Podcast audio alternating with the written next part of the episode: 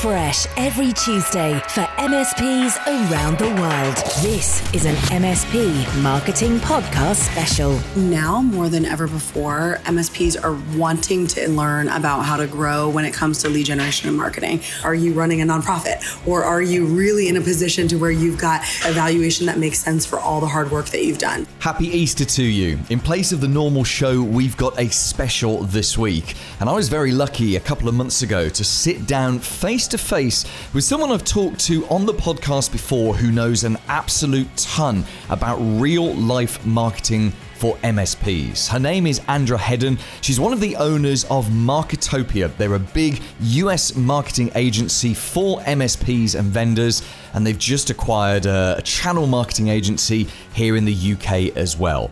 Now, Andra and her team are there in the trenches every day, generating leads for MSPs. They're there following those leads up to try to get appointments for their clients. They know what's working right now and what's not working right now. And Andra has shared so much with me that I wanted to play the entire interview out to you in today's special because I know that you're going to love this. Paul Green's MSP Marketing Podcast special. So here we are then, Easter 2022, and we have another podcast special. And I've been allowed out of my house. I've actually travelled all the way to London, which is only 45 minutes from my home. But I'm meeting someone that, who has been on the podcast before, and I didn't think I'd actually get to meet her in person until she turned up in London. Uh, her name is Andra Hedden. You may remember her from the podcast last year, and we'll link back to that episode in the show notes. But she is well. Uh, do you know what, Andra? You can introduce yourself. So give us give us a brief intro. Who are you, Andra? Yes, Paul. Well, first, thank you for having me. I'm so excited to be on the podcast again. And I'm Andra Hedden. I'm the CMO and co founder of Marketopia. We are a lead generation and marketing firm headquartered in the US, in Florida. And now we have ventured over into the UK as well as of last year. More to come on that. I'm sure we'll talk about it. Um, but it's great to be here. Yes, and thank you very much for giving me 20, 30 minutes of your time to talk to you. So we're sat in a, in a rather posh office block in Paddington in London, and this is the location of the agency that you've just acquired. And we'll talk about that um, at the end of the podcast. So before we sort of talk about Marketopia and your history and what, what you've done with your business, because you've actually built an incredible business, um, and I, I, can see, it's been a lot of work. Let's talk about uh, marketing for MSPs, and I think this is what we talked about last year, yes. which was which was the trends. So, thing you and I were just sitting chatting just before we did this mm-hmm. recording, and things are changing really fast at the moment, aren't they? Obviously, there's a huge market for MSPs that need to grow and want to grow, which is the space you and I are in. There's a there's a massive need for businesses to help and assist MSPs with growth, whether that's marketing or lead generation or consulting.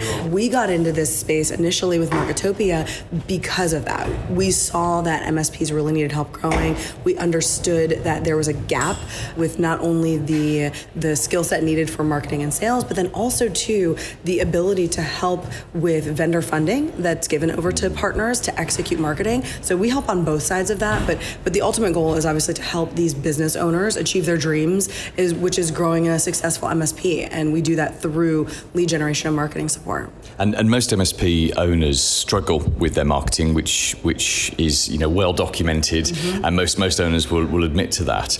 Um, how difficult do you think it is for an MSP to actually put their hands up and say, right, I, I need to get some help now? I think now more than ever before, MSPs are wanting to at least learn about how to grow when it comes to lead generation and marketing. When we founded Marketopia almost eight years ago now, it was based on the fact that my partner in the business and, and also husband, he was an MSP, and I came from the vendor and distribution side. So I came from global marketing plans, he came from being an MSP, and together we solved those gaps. And at that time, there really wasn't as much of a desire. You go to the events and the packed rooms weren't the marketing rooms. Um, now they are. So you go to events, and the hottest tracks to listen to or be a part of are the ones talking about business growth, the ones talking about the ability to understand valuation in your business and what you need to do to get there in order to sell one day. We absolutely love solving this for partners. And now I think they're much more apt to want to understand. I think for many reasons, you talked before about what's changing in the space. I think a lot of the the market is going to be looking in the next five years or so and trying to understand what they want to do with their business. Are they in the market to acquire other businesses? Are they in the market to be acquired? And with that, you have to start looking at your own business model and trying to really understand are you running a nonprofit? Or are you really in a position to where you've got you know a evaluation that makes sense for all the hard work that you've done? So i think that is really pushing msps to say we've got to look outside of referral partners. We really have to as much as we may not want to we've really got to understand marketing and lead generation. And just like msps provide the tech service that's it as a service businesses like you and i provide marketing as a service. And it's easy just like with tech to lean on the experts, lean on them. If you're a company, it's easy for them to lean on us to grow and, and to be experts in our fields in marketing and, and lead generation and sales. So I think it's coming around. I think that, you know, I'm seeing more popularity, I'm seeing more interest in just wanting to learn, wanting to understand. And I think the biggest piece of psychology is the ability to be ready to invest in yourself to grow that I think has been the biggest mental block to get over because it is extremely expensive to grow. You need to spend to grow in many cases, and and I think that investment was often looked at as an expense for MSPs. With the education and enablement that's been going on the last few years, I think the MSPs are really coming around to see that it's a necessary evil in their world, and and that that they really are trying to figure it out. I love how you mentioned there running a not for profit because that's often an unintentionally running a not for profit. Um, and, and I think the hardest thing, I mean, you, you know, you started a business from mm-hmm. scratch in a spare bedroom or in a, in a you know in a garage because that's what you do in the US, isn't it? In the UK, you do it in your bedroom. In the, in the US, right, you do it in right. your garage. Our garages are a bit smaller here. Um, you know, I've started a business from mm-hmm. from a bedroom, and um, those first couple of years, a, lot of people get stuck in this for decades. It's like you're trapped in your own head to a certain extent. So you're talking about investing in the business and thinking about growing and, and, and making it a big thing. I think there is a, there is a fundamental leap that you need to make as a business owner to go from being it's me and two or three techs and we're trying to win some work and we're trying to get cash flow and we're just trying to balance the books and did you see that there was a point for you and, and, and terry your business mm-hmm. partner husband where where you did transition from I guess it's from survival to actually thinking differently about the business and thinking about about growth.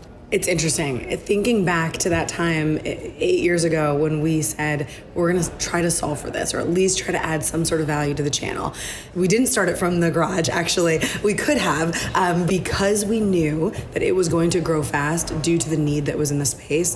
We said we're going to rent a space. And so we did we rented our very first space and that took us from year one and two. And so we went from the two of us to about 25 in our first space. And i just told this story yesterday actually to the new team members here in the uk that we walked into that building and it was just the two of us. It could fit about 25.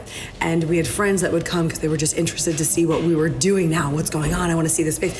So they would come and we would get content team is going to be over there, the designers are going to be over there, this is going to be over here. And they looked at us like we're crazy because there was no one in the office. It was just us. And and sure enough, within you know that two year time span, or about a year and a half actually, it went from two to 25. And and the reality is is because there was such a need. And I think the only difference between what you were just mentioning and I think between the mindset that Terry and I came into it as is that I, I believe a lot of business owners go into having a business or solving for something because they have a massive passion for it, mm. but they have never necessarily run a business right? So just because you're good at a craft doesn't necessarily mean you're going to be good at the back end, right? The legal, the finance, the the administration, the HR. So there's so many pieces that go into it for us, luckily, Terry has owned I think it's about 10 businesses already. First one starting when he was 14 years old. So he already has that mindset. I've always been more entrepreneurial and wanted to start a portfolio of businesses. That was always the goal. So when we went into it, we went into it with a very rapid growth mindset. So I don't know that at that phase we had the hurdle to get over that said, are we going to change this from a hobby and a passion into a business? Because we started off going, there's a massive need. It, it, this is going to be a quick moving business. We just need to go. But I do think that many MSPs have that, where where they do start it as a as a business that they want to solve for and help other businesses, and they're good at it. They left a, a tech company or they left somewhere. They have the skill set to do it from a technical or a support or a service perspective, but running a business is very different. Mm. So I think the the hurdles that they get over or that we got over, right? You you hire for the things that you don't have, right? No one's perfect. No one has all the skill sets. So you've got to be able to be humble enough to identify those, right? And then and then hire for it and get the best and the brightest that you can. Same thing with MSPs. We did that from an agency perspective. We did that building the agency, building all the support that we needed, building Tela. Um, from an MSP perspective, they do it with outsourcing or partnering for the things that they may not be so great at, right? So getting that CPA that you need, outsourcing um, some of your HR responsibilities, outsourcing some of your marketing um, items. So just making sure that you're complementing your natural skill set with what your gaps are in the business and being humble enough to do that. Mm. I think you and I see that many times in MSPs. There's a psychological barrier to get through when you want something, you want to grow, but there's things you have to do to get there, yes. right? You can't have a touch on everything anymore. You've got to have, loosen up the control a little bit, let someone else help you. You've got to be able to recognize that investment. There's a lot of mental barriers to get over, um, but when you are fully focused on growth like that, um, like Terry and I were in the beginning, and like I think many MSPs are right now, you will get over those hurdles and do what you need to do in order to grow. Yeah, I agree with you that, that more MSPs seem to be focused on this right now than, than ever before. And I've only been in this market for six years, mm-hmm. but even in that six years, there's been a, a, a, what feels like a fundamental mindset yes. mindset shift. Yesterday, I sat in a, I have a peer group um, of MSPs that I meet with here in the UK, and yesterday, uh, and this is so funny because I know he'll be listening to this podcast, and he'll know um, Owen. You know, I'm talking about you. One of the MSPs I work with, um, fairly new into the journey, a few years in, It's just taken on big office space, and we had a big discussion about about growing into that office space, and and the, you know the costs are under control, which is which is good. But we we were saying exactly this that look, you know, you've got a great mindset. You you you you're not just running a business to make a living. You want to grow and do something amazing. You will you will grow into this space, and, and I can see exactly yes. the same thing from from you and from Terry. Right, I want to just pause us talking about business and business growth because uh, later on I want to talk about Marketopia and how it's grown because you've grown incredibly fast. You've, you've, you've done a lot of amazing things. But what I want to talk about first of all is marketing, because that's what it says on the on the lid. Is it's the it's the MSP marketing podcast. So you you do marketing with vendors uh, for vendors. You do marketing for MSPs. You have, I think, uniquely a, a, a view of the whole market, and now both in the US and in the UK. And I bet you work uh, internationally as well. I bet you, will tell me that. So I think more than than many other marketing people out there, you you actually know what's really working right now and what's not working. So um, what are the things that are working right now? Is it still LinkedIn? You know, is it still about getting your website right? Is there still a place for email marketing, for example, anymore?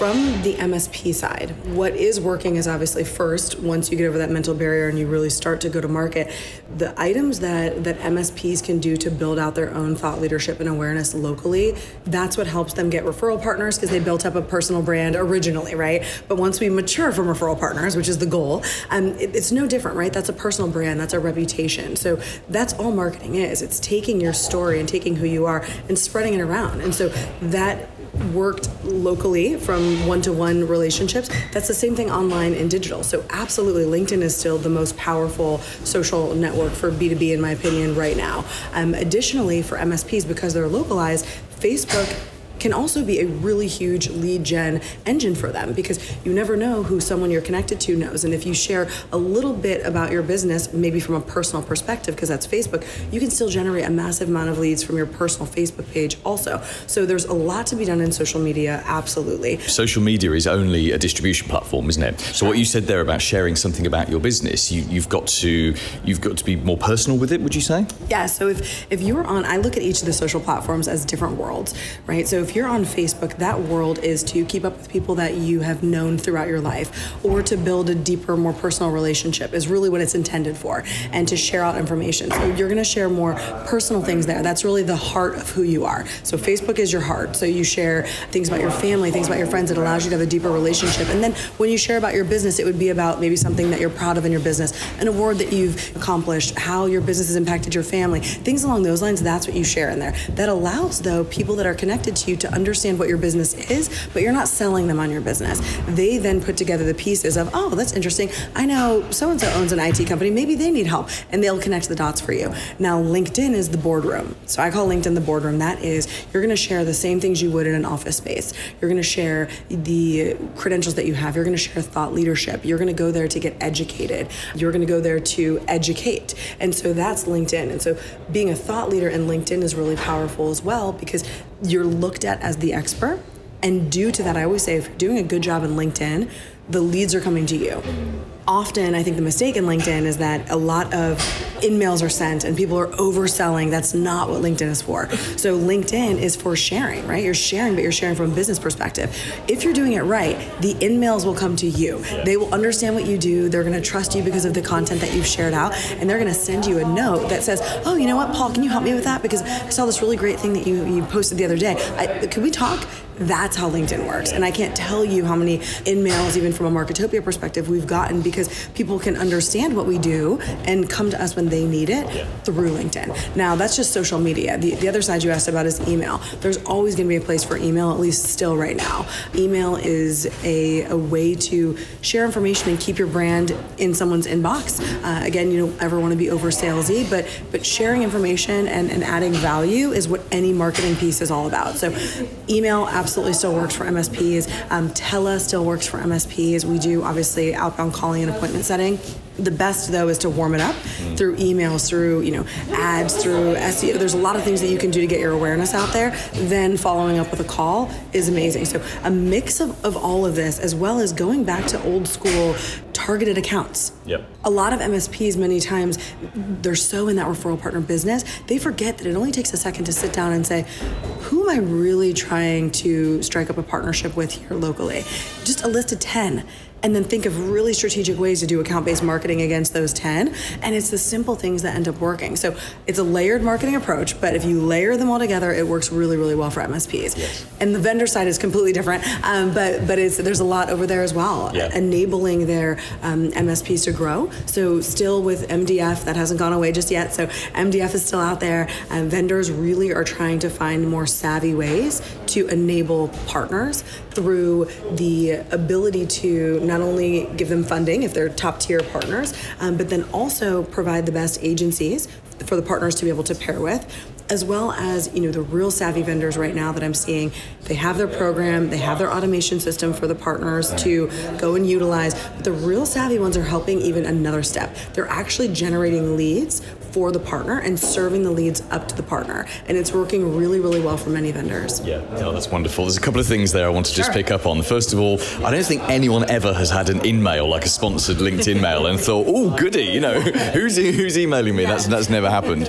Um, the second thing you mentioned about targeted accounts, um, there is, of course, a great book on this, which I know that you've read, which is The Ultimate Sales Machine by Chet Holmes. And his way of describing that is your dream 100. So who are the 100 prospects in your area or in your niche, your niche that you most want to work with, and, and then you, you, you treat those people like they're the most special people in the world. And if you haven't read that book, go read that book, The Ultimate Sales Machine by Chet Holmes. Let's just pick up on, on MDF just briefly, sure. and then I'll have a, another question to ask you. So, MDF, of course, standing for Marketing Development Funds most of the big vendors have put aside astonishingly large amounts of, of cash to invest into their partners, as in the MSPs, marketing. So I imagine you, as a, as a business Marketopia, dips into MDF as often as it can because it's it's a it's a win win win, isn't it? Yes. You win because you get some paid work. The MSP works uh, wins because they, they they've had their marketing funded, and obviously the vendor wins because they see increased sales and they see a, a greater partnership. What's stopping MSPs from accessing more MDF?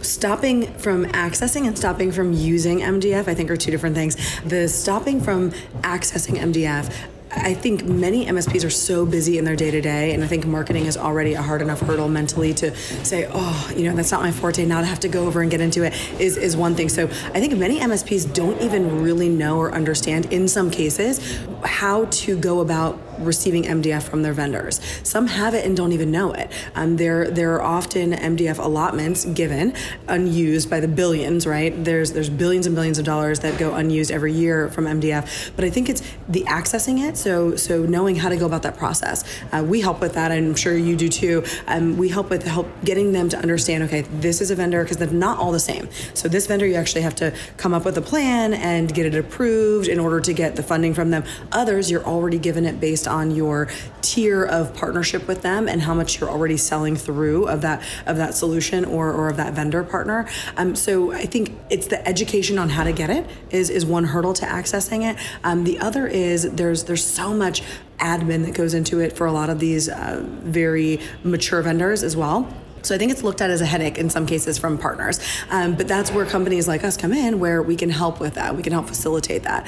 Um, but I think accessing is one. So understanding how to access, understanding how to use it, and then knowing what to use it on. I think many don't use it even if they know how to access it because they don't know what, what to use it on. Or it's a co-funded type of marketing development where you have to also pay. They're going to give you 10k, but then you have to you have to actually pay 10k also, it, yeah. right? And so so it's it's a co-funded a co-funded event, and so I think sometimes that's a little hard too for MSPs to invest that in themselves, even if half of it is getting paid for. Mm. So I, I think that there's more than enough out there for MSPs to to go and get, and I would urge any MSP to absolutely do that because there's so much funding out there. Vendors want you to win, and they're providing for you to win. And if you need a partner to do that, go find a partner to help you facilitate it. Um, and then when you go to spend it, do it strategically. Do it in such a way that your vendor partner will be will be proud through the ROI that you're showing on how you use the funds, so you'll get more, and then also that it generates leads for you. I see oftentimes partners who do know how to receive it, get it, do know what they want to spend it on, but they may spend it on something that might not be really driving home what they need to be doing right then for awareness or for lead generation. So it's okay to get someone to consult with you and figure out what's best and, and how to use it to grow the business the most. Yeah, no, completely. And I, I don't get involved with MDF actually. Okay, um, okay. um, we, uh, it's something we, we try and stay away from. But I, I do say to, to any MSPs I'm working with, if you're going to get MDF, it's going to be easier for you if you can find an agency to work with. I don't work with closely with vendors, so I can probably say stuff you can't because you do work closely with vendors. Sometimes vendors come at it from the wrong angle and they'll look at it and they'll say, right, we've got a target to sell, you know, 500,000 extra, whatever it is. Here's some MDF. We want you to go out there and put the message out that you should be selling XYZ solution. And the reality is, ordinary business owners and managers don't think, you know, wake up in the morning and think, oh, if only someone came along today with a so and so software firewall solution. Was uh, it's so much better invested in helping the MSP, as you say, generate leads, warm them up, and then as part of the technology stack, they include the, the vendor's product. You're smiling at me, so Yeah. clearly you know this. A lot of vendors have problems getting their head around the fact that they are not the front end sale. But hey, you- if you want the sales, you know that you bundle it in with everything you're selling. Right. Next question. I want to um, draw back the veil of mystery over a marketing agency. So I've I've been in professional marketing since 2005 when I first started my agency. You've been doing it for a lot longer, and and you you know you, you clearly know what you're doing. It's very easy for us to forget that ordinary MSPs who are listening to this podcast see marketing as a dark art, and actually in the same way that you and I, as non-tech people, Yeah. might see technology as a, as a dark art. So I come to you today and I say, uh, Andrea, I, I, I run an MSP. I want to do some lead gen. You, and you touched on this earlier. You touched about picking up the phone and whatsoever. I want to have two or three decent conversations a week on a video call with a prospect where I can then choose if I want to go forward with them without giving away any secret sauce that, that Marketopia has. Not that I think there will be. I think you just do some gut feel. I think you do some basic things mm-hmm. very, very well. What would you actually do to, to generate leads for my MSP? So talk me through the steps so that an MSP could replicate those steps. One of the things that we do is assess the business to begin with. So, looking at the growth goals for the MSP. So, if that MSP came to us and said, we really want to grow, and we think to do that, we're going to need three leads a month to just have a really good conversation with. Now, we would back up from there because this does happen. They'll come to us and, and they'll have the numbers and they'll have, you know, the, the type of conversations that they want to have. And we'll back up a couple steps and we'll analyze the business. So, we go through many portions of the business.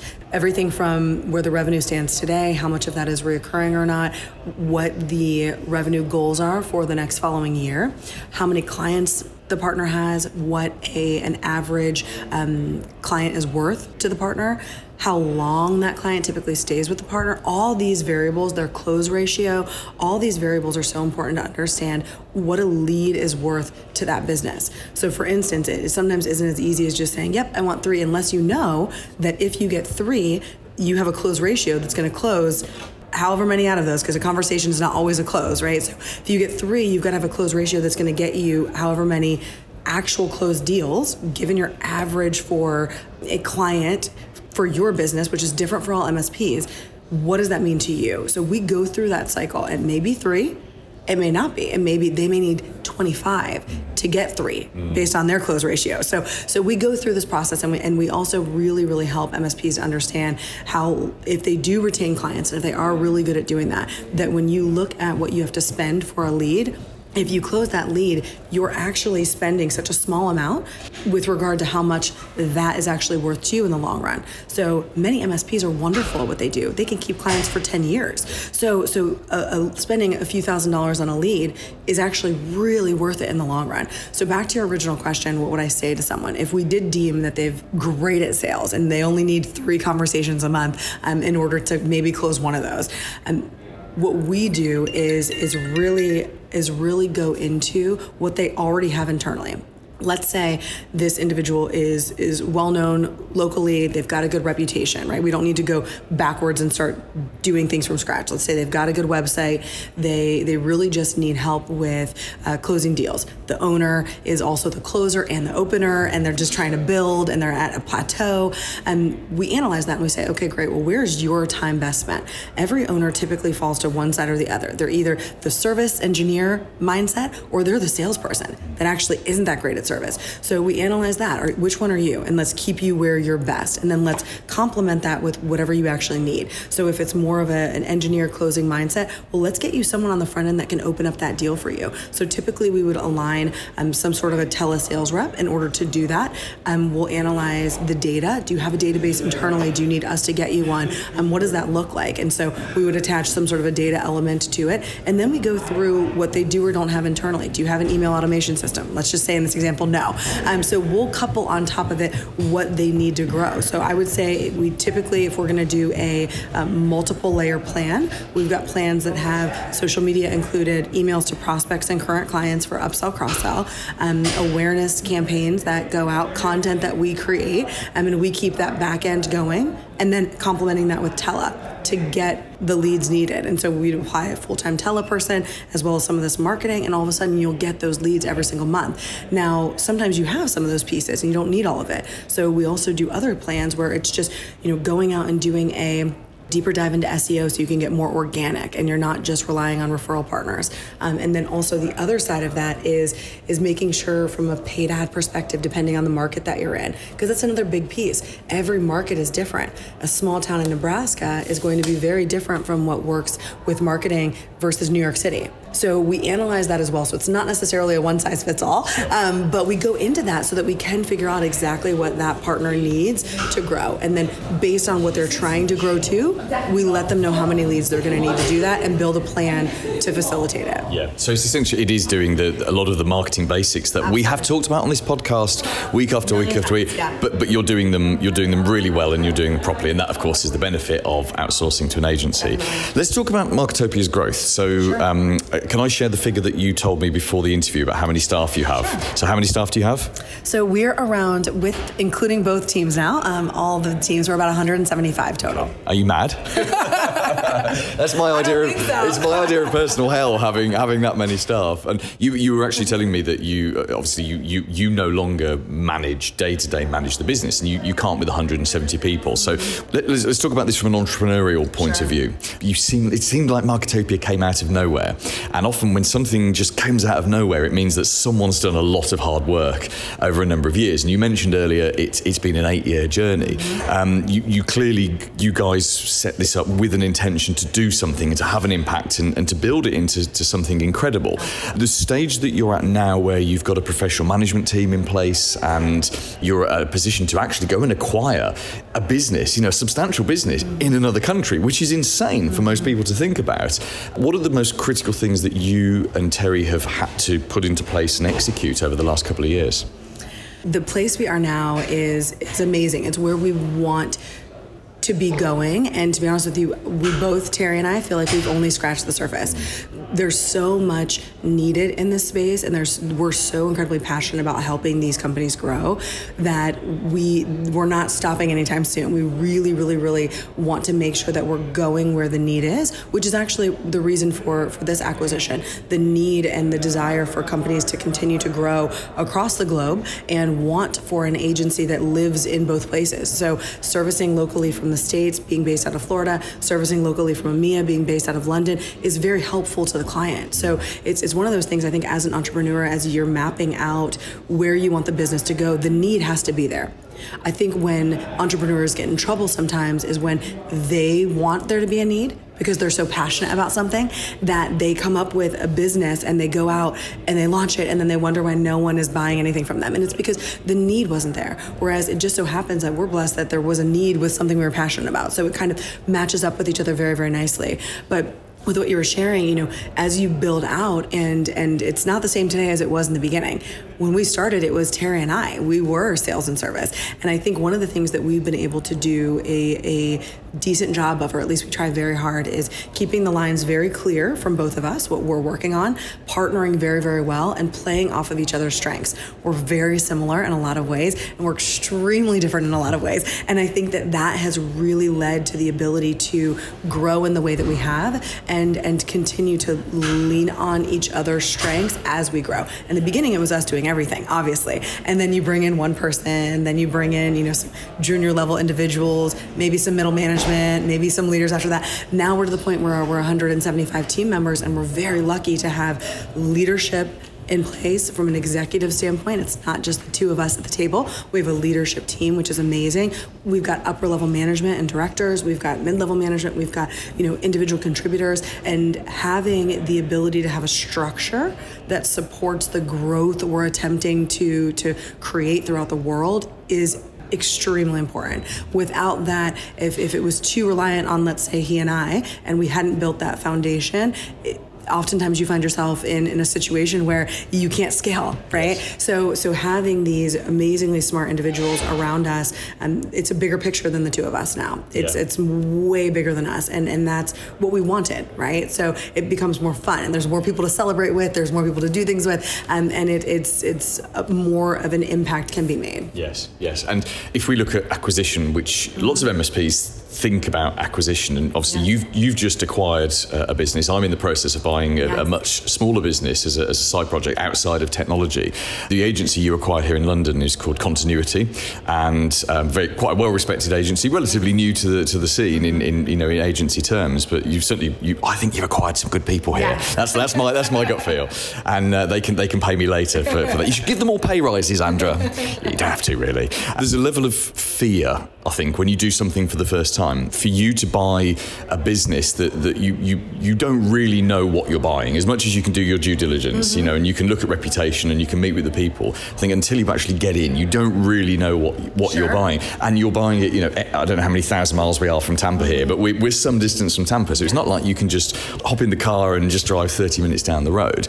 Talk me through how you've overcome that fear, because what what you've done here is is something that big businesses do. Mm-hmm. Often because they have a, a huge amount of infrastructure in place to uh, mitigate that risk, and if it goes wrong, you know, again, the risk is, is mitigated.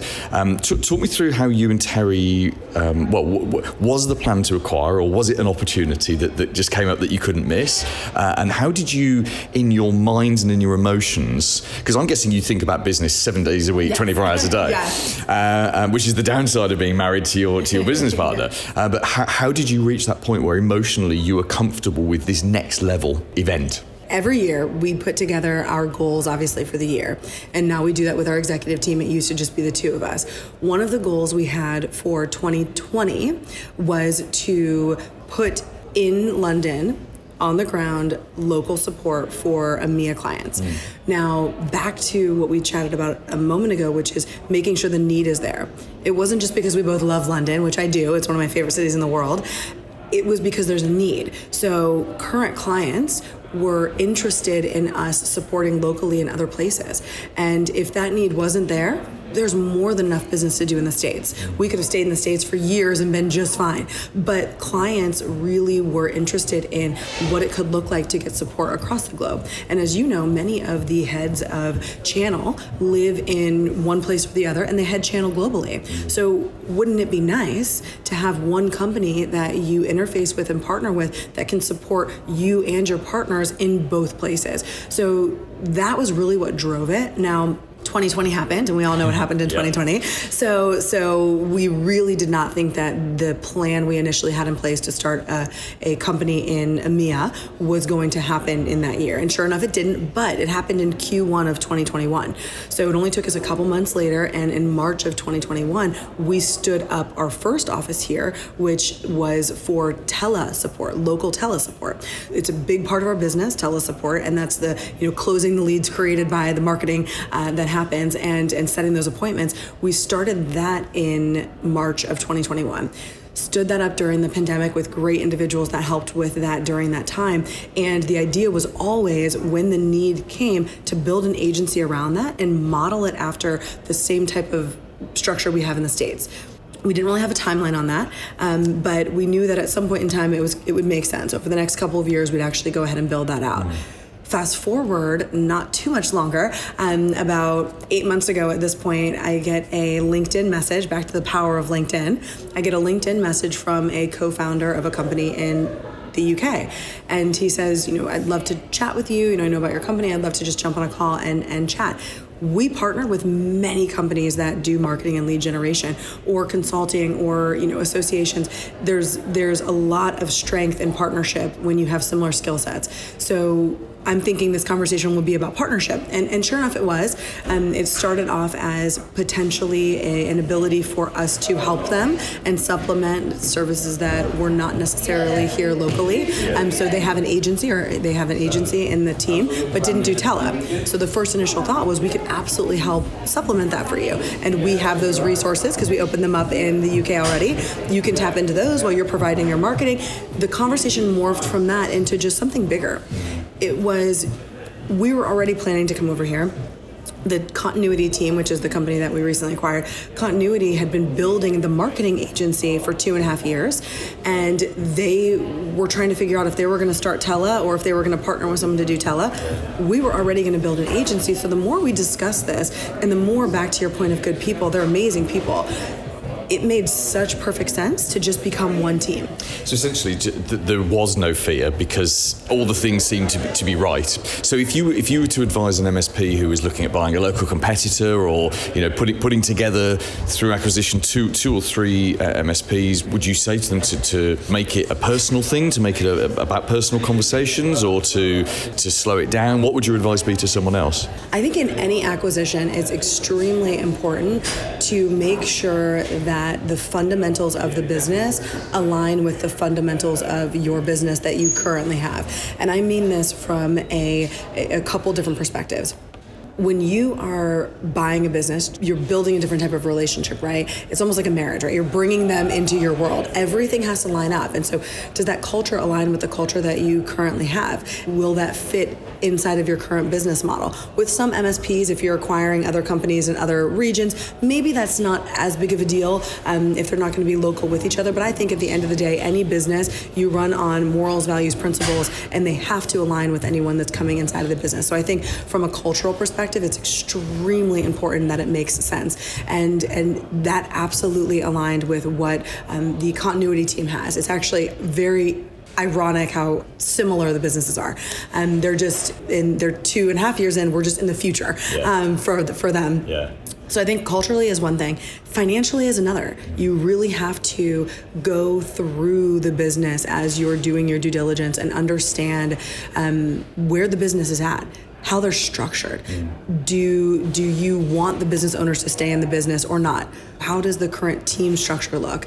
Will it work within what you already have? And, and, and really make sure too that the product set aligns. Sometimes that's really difficult. You have to operationally integrate once you become one company, but then two, the product set. What does that learning curve look like if you're either changing product sets or you're morphing or standardizing things across the board? So look into every single bit of it and then make sure too that that partnership makes sense if they are staying on. In our case, the leaders are amazing. We really adore them and they are staying on board and their team is wonderful. They've done a great job building it and it just, it works so perfectly with what we were building. Um, so we're kind of showing them the future because Marketopia is a few years ahead of them. Yeah. But then also they are giving us two and a half years really quickly, so we didn't have to build it here in the UK yes. over the next two and a half yes. years. So it, it was a very much a win-win. Yeah, which is the beauty of acquisition anyway, isn't it? Which is you you, you jump forward. Um, Andra, I could talk to you all day, um, but you've got meetings, and and I know you fly back to Tampa tomorrow. Yes. So um, thank you so much for your time. Uh, before we finish, um, this might not work. This is a bit of a gamble, this bit, because it's it's a comedy one. Britishisms. So you're now the US owner of a of a British business. So let, let me see if I can help you get the colloquialisms okay. right. This, this, I can just tell this isn't going to work. so, um, team's done a good job. What would you say to them? Well done, or if they've done a good job, great work. Great work. Okay, yeah, I wouldn't, I wouldn't change any of that for the British. All right, how about uh, um, what would be a rallying cry to get get your team all motivated up? I don't even know. Why? What would you say for? Well, I'll, I'll give you one. Tally ho. Oh, Ta- okay. tally ho. Okay, okay. But you have to say it in a posh accent, so you can practice if you want. Can, yes. can you do tally ho?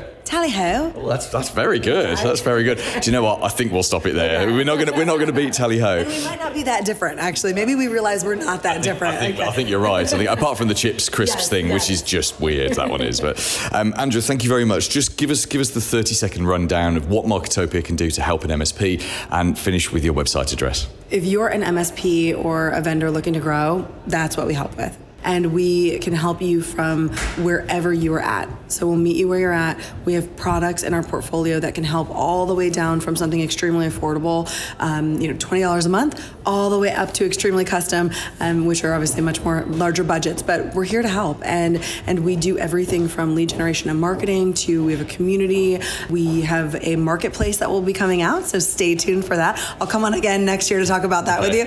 Um, but we're just we're here to help. So if you need help from any regard regard, um, visit us. We're marketopia.com, and and we we look forward to talking with you. Coming up next week. Hey everybody, I'm Heather Harless from jumpcloud.com. Next week I'll be on the episode to talk about really the human element of business and why people matter. We'll also be talking next week about why you must put in place a strategic referral deal with a local web agency. It's all to do with the way ordinary people think about computers and technology. You and I know that websites and managed services are two completely different things, but ordinary business owners and managers lump them together in their head.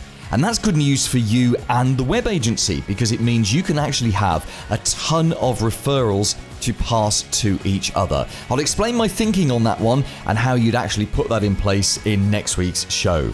We're also going to be talking about LinkedIn's social selling index. It's something that you can use to check out how well you're doing on LinkedIn. I'll explain what it is and the benefits of working on it in the show next week.